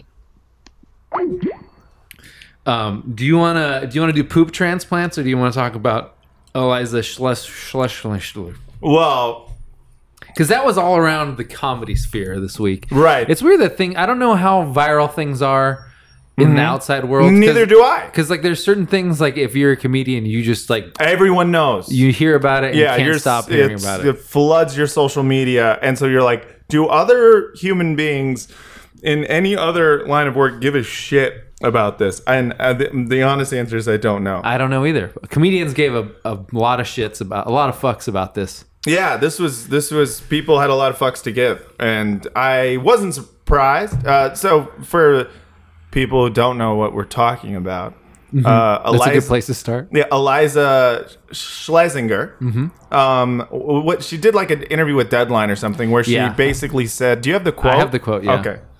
Um, so I don't know. She's a comedian. Like she's fairly big. I don't know. I don't know how else to Yeah, describe I, her other not. than that. I, I'm not sure when she blew up. I think it was. Uh, was she like a Last Comic Standing winner or like uh, I don't know. I feel like or like an America's Got. Ta- I just remember. She was she's young, she's hot, and she like blew up pretty fast. And she's one of those. Mm-hmm. she those- seems sticky, but I, in a way that I can't really put my finger on. Yeah, I, I mean, she's like, Like a a club. guy's girl. She, yeah, yeah, She's yeah. very club comic-y. She's a club comic, uh, which is not to say that's not a- that's a, a bad thing. Um, but I know that she definitely is amongst one of the names that people talk about when they say like um, blew up before they're ready type per- people. Um, but I mean, usually the people who are saying that are like 15 years into comedy, and they're like Yeah. any day now. Yeah, so yeah. I don't really trust that.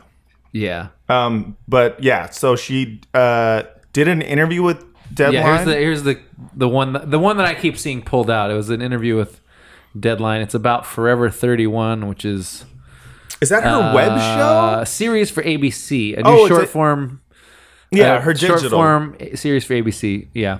Um. So anyway, I- so this was wait, the- so they call it short form? yeah, I'm assuming it's like a web thing. I don't know. I love that there's a euphemism. That makes that's good. That's what we need in this world is more euphemisms for web series. Discusses the possibilities of short form content for comedians and the way in, in which you. wow, okay. they talk about that on Deadline. See, yeah, I'm like great. one degree away from calling myself a short form writer. And of course, they they have a bunch of pictures of her just like making faces and like getting hit in the face with pies and shit. Like if you're a comedian, you can't have a, a series of until you're like either dead or incredibly famous. Yeah. every picture of you is you doing like a bunch of real stupid shit. No, I want like my first press photos for Deadline to be me just doing pulling a goatsy.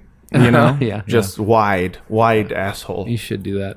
But with my face popping out, making one of those dumb mugs, like, mm, you know, Ooh, I don't know, shrugging. Yeah. So this was the answer that got everybody uh, mad at her. It seemed like um, you addressed the status of women in comedy in this series in a farcical kind of way.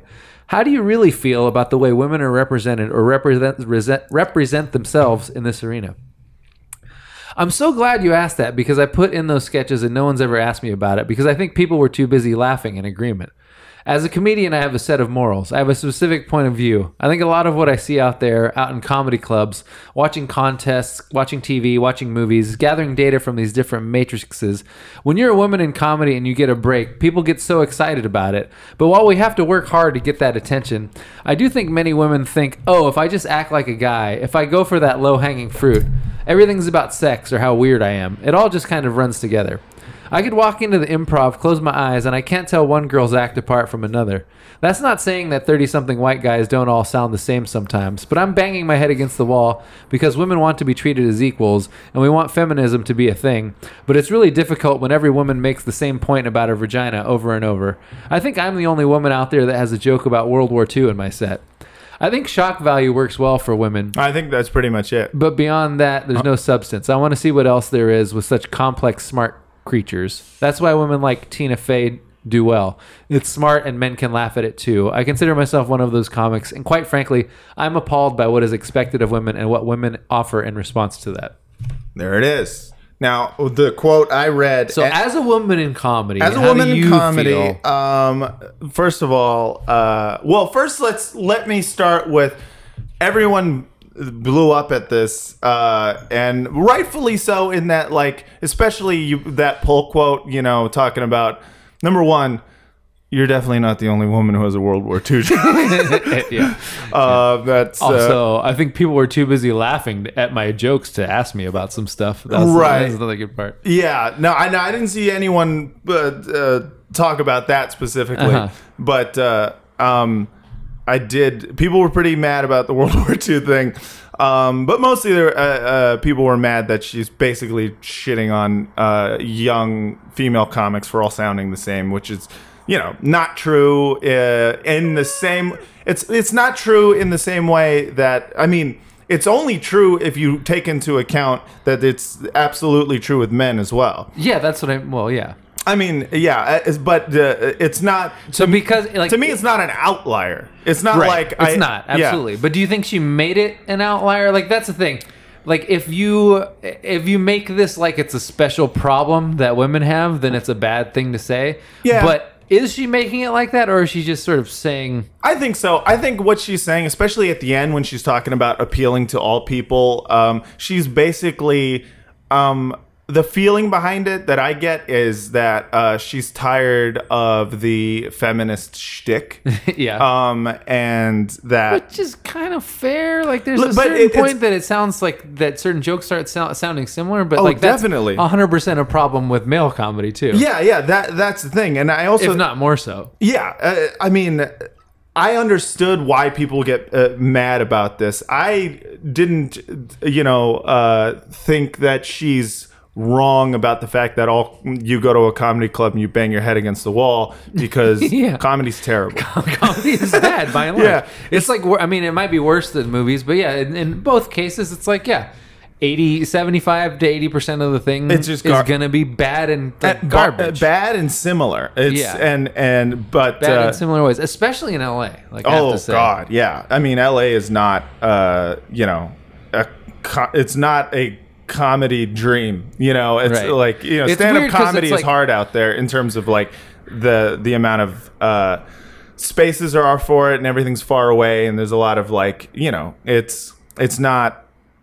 I, I mean, New York is probably more. Uh, you'd get a better sample of like the types of comics that are actually trying to LA make is a it. great place to see a lot of really polished, really practiced Yeah. comedians who have fucking nothing to say. Like Yeah. it's weird. Like it's weird. Like it's there's a lot of like a lot of really people that are like TV ready, Right. That just have no fucking material. It's a good place to see a lot of actors whose agents told them to try stand up. Yeah. Uh, it's a really good place to see a lot of uh, young artists who decided that comedy was going to be their new art. And they were like, you know what I'll do? I won't be funny. What about that? uh, LA's a good place to go to a fucking world famous club and uh, watch uh, you know, mid-level comedians do, you know, some of the worst fucking jokes that, uh, you know, just because they ha- they're able to have the time. It's also a place to see some of the best comedians in the world, you Yeah. know, go up and and and fucking kill it. So it's it's, a, but in terms of its like. You know, seeing the young up and comers, which is what I assume she's talking about when she's like these these thirty something, you know, women all talking about their pussies, like she's and, and her being like tired of it. Like, I get where she's coming from in terms of being frustrated by the lack of originality, but it's also like she's looking at it um, you know, I, I don't know what she's expecting. Yeah. at a comedy. And she says it in a shitty way. Yeah, and also, I mean, I I had to like uh I have to try not to be like to to I have to try not to enjoy people shitting on her because of the fact that I've just he- heard a number of terrible things uh, about just the way she is and the way she treats people. Right. And, it's weird. Like, I don't want to pile on because I'm like, Right. all right, maybe that person deserves to be piled on, but is this thing that she said that bad? I don't know. It's a weird thing that I do in my head. yeah, it's it's a weird move in general to to uh, you know uh, attack someone for. I, I don't know for a, an interview snippet in which they're It was like the Trump grab him by the pussy thing. I was like, all right, if this is Right. if this is your last straw, yeah great. I'm glad to have you on board. But really? yeah yeah this? I mean, I wasn't surprised that it happened once I read the thing because I was like, oh yeah, all that is fair, is fair game. Yeah, yeah. Yeah. If we want feminism to be a thing, like, what does that even fucking mean? Yeah, that's the. I mean, I know exactly what she's saying. It's it's it's because I've seen the the comic she's talking about. Everyone uh, is doing kind of like a you know a, a, a feminist for for women only type of uh, of comedy that isn't uh, necessarily appealing to both uh, you know men and women. Um, and sometimes isn't appealing to anybody. Yeah, I was gonna say I don't most think it's of the time. I don't think it's like dudes are like, oh, not another. I- fan. It's just more just this. I guarantee you, sameness. I guarantee you that she's the type of comic who, at some point, has derided safe spaces in a way where she's like, Yeah. all these safe spaces for comedy, you know, Yeah. where it's like, and and that's not. What was the dear fat people chick's name? Oh, I don't know. I feel like they're sort of adjacent. Yeah, I mean, I'm not sure the dear fat. it- oh, oh, you're talking about. uh I thought you were talking The about YouTube video chick. You Yeah, the one who about. was yeah, who was just like uh, hot thin girl telling fat people what's what. Mm-hmm. Yeah, yeah. yeah. Oh, what happened to her? She's like, oh, Arbour. I want to say your last name's Arbour. Nicole Arbour. Yeah, that's it. Wow. Fuck. I hate that I remembered her name. that know, right? sucks. Yeah. I don't even remember fucking how to do long division. I mean, not that I would use that, but I'd rather use that than know Nicole Arbour's name. Yeah, that's true. Um, but yeah, it's yeah, it it, she, it comes off as her trying to be like chill, like I'm the chillest cool girl ever, and I don't even want female friends type type of thing, which people really dislike, and I I, I personally feel like she's she's not a great. Oh, look, oh! You're showing me a picture of Nicole Arbour shooting herself in the face with a handgun, not a handgun, a gun she made from her hand, finger. to, gun finger gun. Why girls are just a letter R crazy? Yeah. Oh. I mean, I think her. I mean, I think her quote was like badly stated, but she's basically saying stop fucking pandering. But then that's funny Yeah. coming coming from that person. Right. That's the see. That is that's the problem. Is that like uh when you're doing like because I've seen her stuff. I don't think she's a bad comic. She's she's clubby, and I mean that in in in the worst way possible. um, just like uh, a little bit. I mean, first of all, You understand why those people do her- it because you because you're like, all right, that person can work anywhere, and like, Right. I'd put them up. Totally. But then, uh, you know, deep down, you're like, I hate this a little bit. Yeah, especially when you know you're you're trying to write from a, a particular point of view, and I think that's like the point that she is kind of shitting on a little bit. Is like people's point of view. That's a hard thing to to to get, and so you start with what you know, guys. We start with like. Here's why my dick's weird, and then Yeah. we do that for a while, and then women will be like, "Here's why dating is weird," or "Here's why my pussy's weird," "Here's Uh-huh. why uh, I feel like I should come also."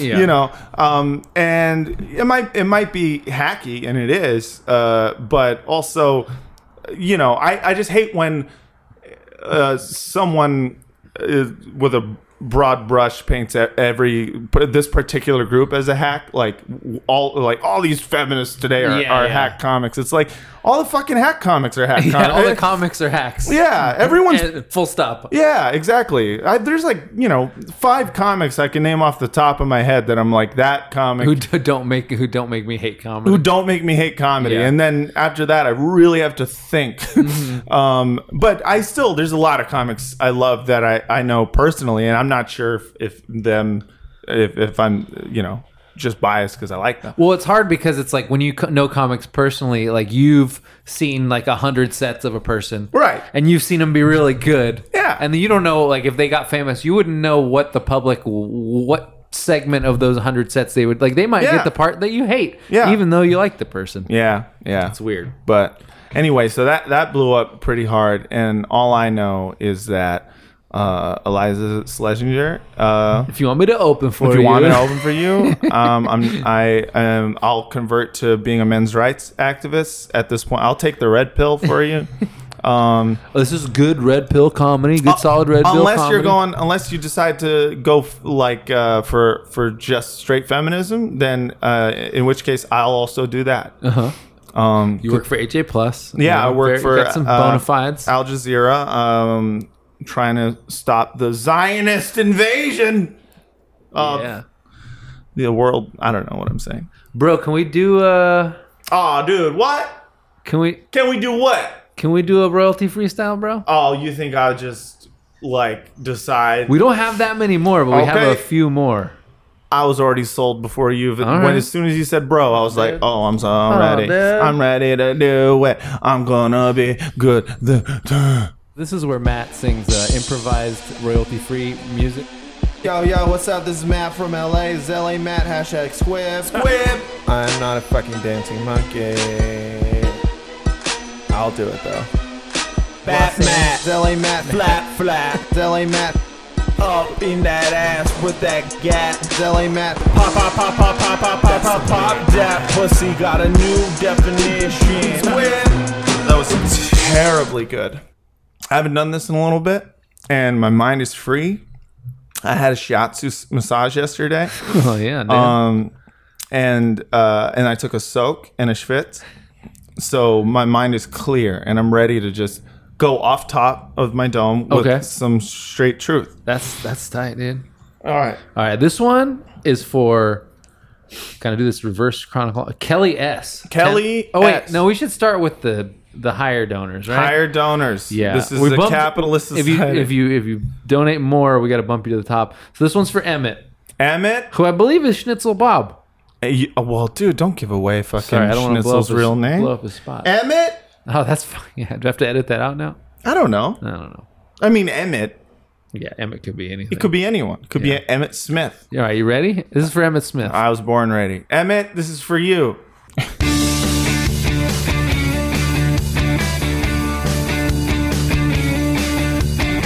We're at the zoo. There are the animals. There's so many animals at the zoo. They got giraffes. They got panda bears. They got crocodiles. They got birds. So many birds in the atrium. We're gonna fly around with all of them. We're at the zoo, you and me and you and you and you and all of my animal friends. We're gonna go to the the food court and eat some of our very best animal friends. Animals eating animals. Put all the food in our mouth holes. We're at the zoo. You, you, and me, and you. I got a panda bear. oh, there's more. Oh, good. Yeah, yeah. What's up, bitch? It's time for a rap breakdown, yo. It, what's up, motherfucker? I'm trying to live my life to your standards. Everywhere I go, you know there's hoes that like to suck your dick and they like to deep throat. And everybody says, hey, look at all the animals at the zoo. We're at the zoo. Yeah, me and you. And Andrew WK is that true. Party hard, never stop. I'm gonna see some crocodiles. oh, do you want to keep going? No, I don't. That's good. Oh, all right. I'm just mm-hmm. shaking the rust off. I No, feel like Emmett deserves more. No, no, no. He he got. I think he got his money's worth. I'm so. s- You know what? I feel bad because of that is Schnitzel Bob. I mean, that guy writes so much fan fiction. you know, you're never gonna you're never gonna repay him. So Yeah, but I feel like the one perfect song can repay any debt. yeah, that's true. You know what I mean? That's true. Yeah.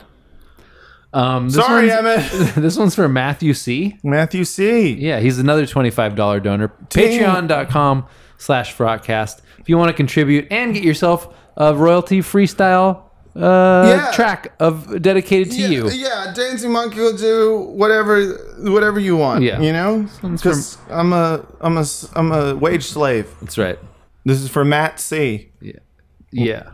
I'm right.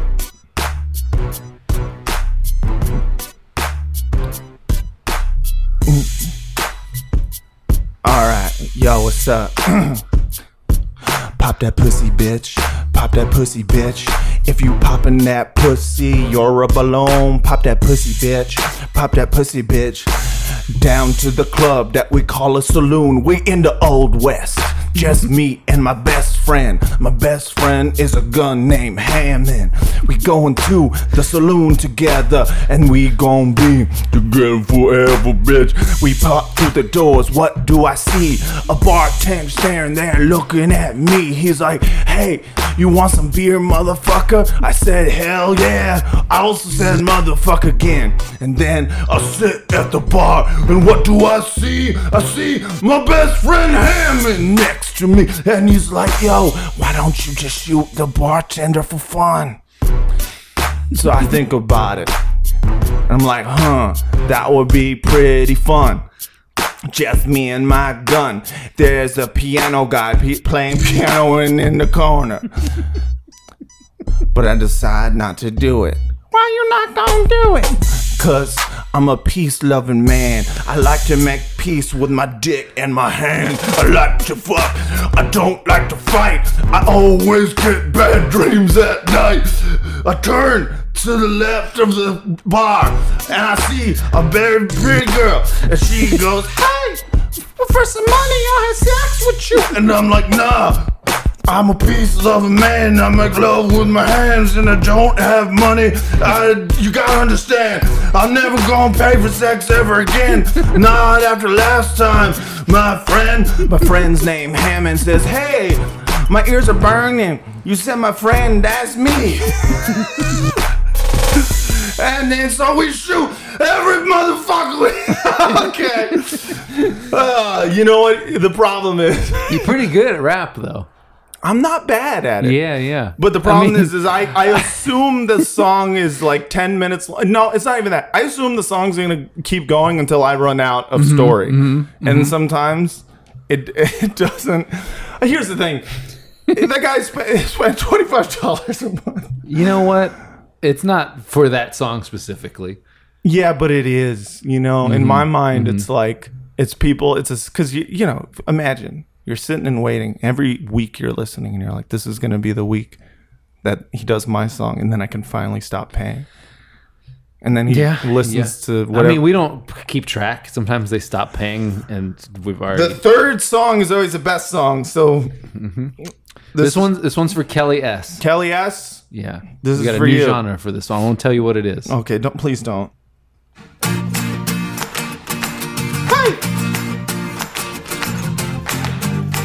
It'd be nice if I could touch your body. I know not everybody has a body. All my friends are dead people. We hang out together in the mall. Just me and my dead friends. Just me and my dead friends. I live in the bottom of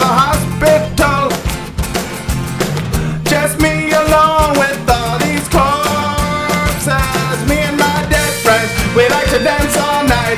Well, it's just me dancing, that's alright. They watch, oh, how they watch.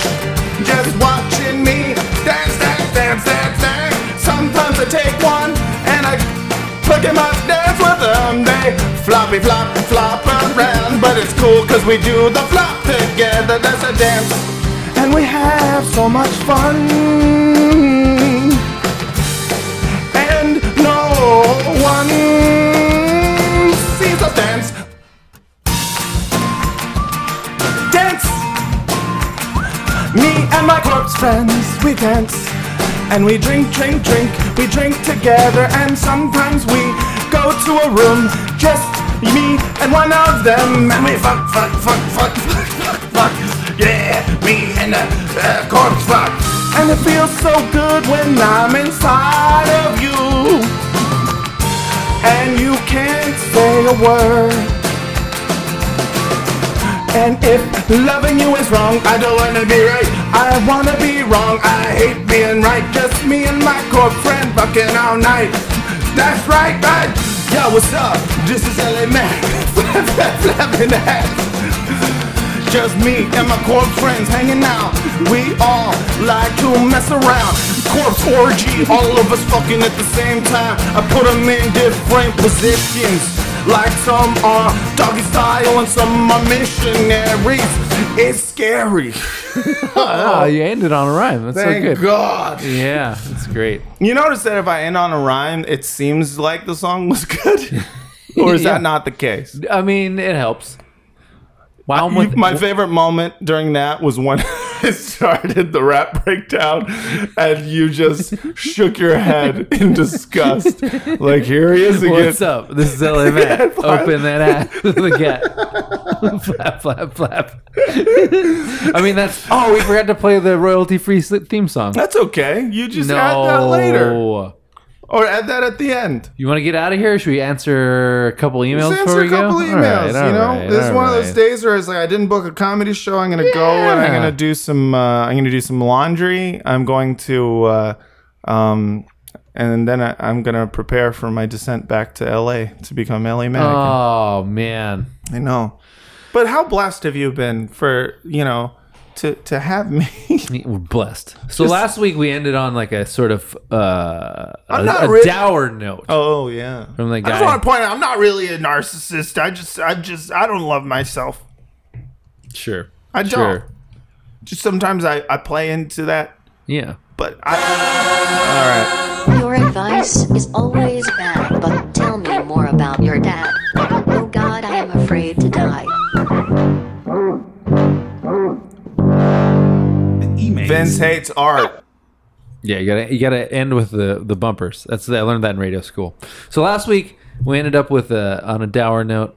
Some guy with a who bro- broke up with his ex and he was kind of bummed about it. He oh, sent us a follow up shortly after Oh the my original one. Wow. Dear Frotcast, a weeks back I sent you one of the most rushed emails ever. So my ex broke up because she said she didn't love me. She also moved out of town for a better job. We have decided to remain friends, and that's cool with me. At least I won't have to worry about running into her. I took your advice and just let it go. I'm also starting to work on me and get to the gym more. I feel good again and realize that pain fades. I want to thank all of you except Brett because fuck that guy. Just Oh. kidding. We all love and miss Brett. Koi calls for life. Love Mitchell, Mike, Tim. Wow. Yeah. That's really nice. Yeah. Um, this one's more of a declarative, not really a question, but it's good information. Frotcast at gmail.com if you want to send that in. Please do. Yeah, we love them. Hey, frauders, big fan. Just wanted to run some info by you real quick. I lived in Marin City for a couple of years, around 2010 to 2015. You got a text message, dude. What was that? It was a ding. That was probably from you. I don't think so. Uh, once I relocated back to the Bay Area. No, I was me. My bad. Yeah, yeah, I thought so. I started shipping weed to friends and family down south. Though we only met on a couple occasions, I actually met the Guy Fieri Lambo lifting legend Max Wade. You'd think a kid, that's the guy who stole Max, uh, that's the guy who stole Guy Fieri's Lamborghini. We've talked about Oh him. yeah, yeah, yeah. I know all about it. You'd think a kid who could grapple hook into an SF storage space, could make a backlight passing fake IDs, and had countless toys at his disposal, could woo a female he liked from afar. But he was always a creepily quiet dude when he was around other males. Fun fact: I knew Timbalius, which I don't know how to pronounce that. Tim Timbalius, Tim Timbalius. Anyway, Yeah, I don't know. one of the two kids who did the rap song "Free Max Wade" extremely well, and is current and he is currently knock, locked up for trying to pimp out a 15 year old. I actually did know that. I saw that story. Wait, wait. He he's he's locked up for trying to pimp out a 15 year old. Yeah, He One- was also 15. uh, no, he was like 20, I think. Jesus Christ. Or he was older. He wasn't 15. Stop trying to pimp. You know, I understand pimping ain't easy, but it's not supposed to be. Yeah. I feel like That's right. people People forget there's, that. There's a reason it's hard. It's because it's wrong. Yeah. That's a Frotcast stance on it. And Mm-hmm. that's not just mine. Yep, I stand behind it. There's other small stories I could tell, but I really don't know where to go from there. But just thought you'd like more insight on who these kids were, which I can provide if necessary. Yes, please. Yeah. Yeah. I would like to know all about the pimps that you know about. Yeah. Um, uh, the artist formerly known as Danger Guerrero sent us a question, uh, Brian Grubb. Um, question Do you guys want to make a movie with me called Lobster Cops about lobsters who are cops, but they're both loose cannons? So one day the chief calls them into his office and yells at them, and then they leave, and one turns to the other and says, Wow, we better close this case soon or we'll really be in hot water. Thanks. Yes, is the answer to that question. Yeah. Yeah. And finally, in the tradition of ending on a serious question, Thank God. Gentlemen, what's the best way to handle being friend zoned if you don't want to stay there? I was recently exiled to Friend Island and struggling with it. We dated for about three months after being friends for the past five years, if that matters. She's an important friend that I don't want to push away, so I know it's a thin line I have to walk. Fraud on Matt. Oh, his name is Matt? His name is Matt. That's my name, dude. yeah, that is your name. You want Uh, to answer first? I got my answer. Uh, I mean, I want to know your answer. I'm going with a tough love angle on this one. Yeah, yeah, yeah, yeah. You All kind of right. have to. If you've been friends for five years and you also dated, Well, I assume friends for five years. Then they uh, dated. Then they dated for And three then it months. didn't work out. It didn't how work I'm out. interpreting this. And now, now they're back to being friends. Yeah. In her mind, yeah, she wants to erase th- those three months. Yeah. And in his mind, he's like, I will. I'll sit on the bench for a little longer. Yeah. And maybe she'll come to her senses. yeah. I don't know. I think if you're hoping for more, you got to give that up because at this point, Yeah. at this point, it's it's long out of your hands. I, I mean, if you hadn't dated, there might be Yeah. some uh, obscure chance. I think, but now that you have and it hasn't worked out, um, so Yeah. You're just, probably hurting yourself by like staying close friends, but that's kind of up to you. Yeah. I guess you can wait for the. I think you can you can wait on the sidelines to get called into the game, but I don't necessarily know that the game's going to go any better this next time.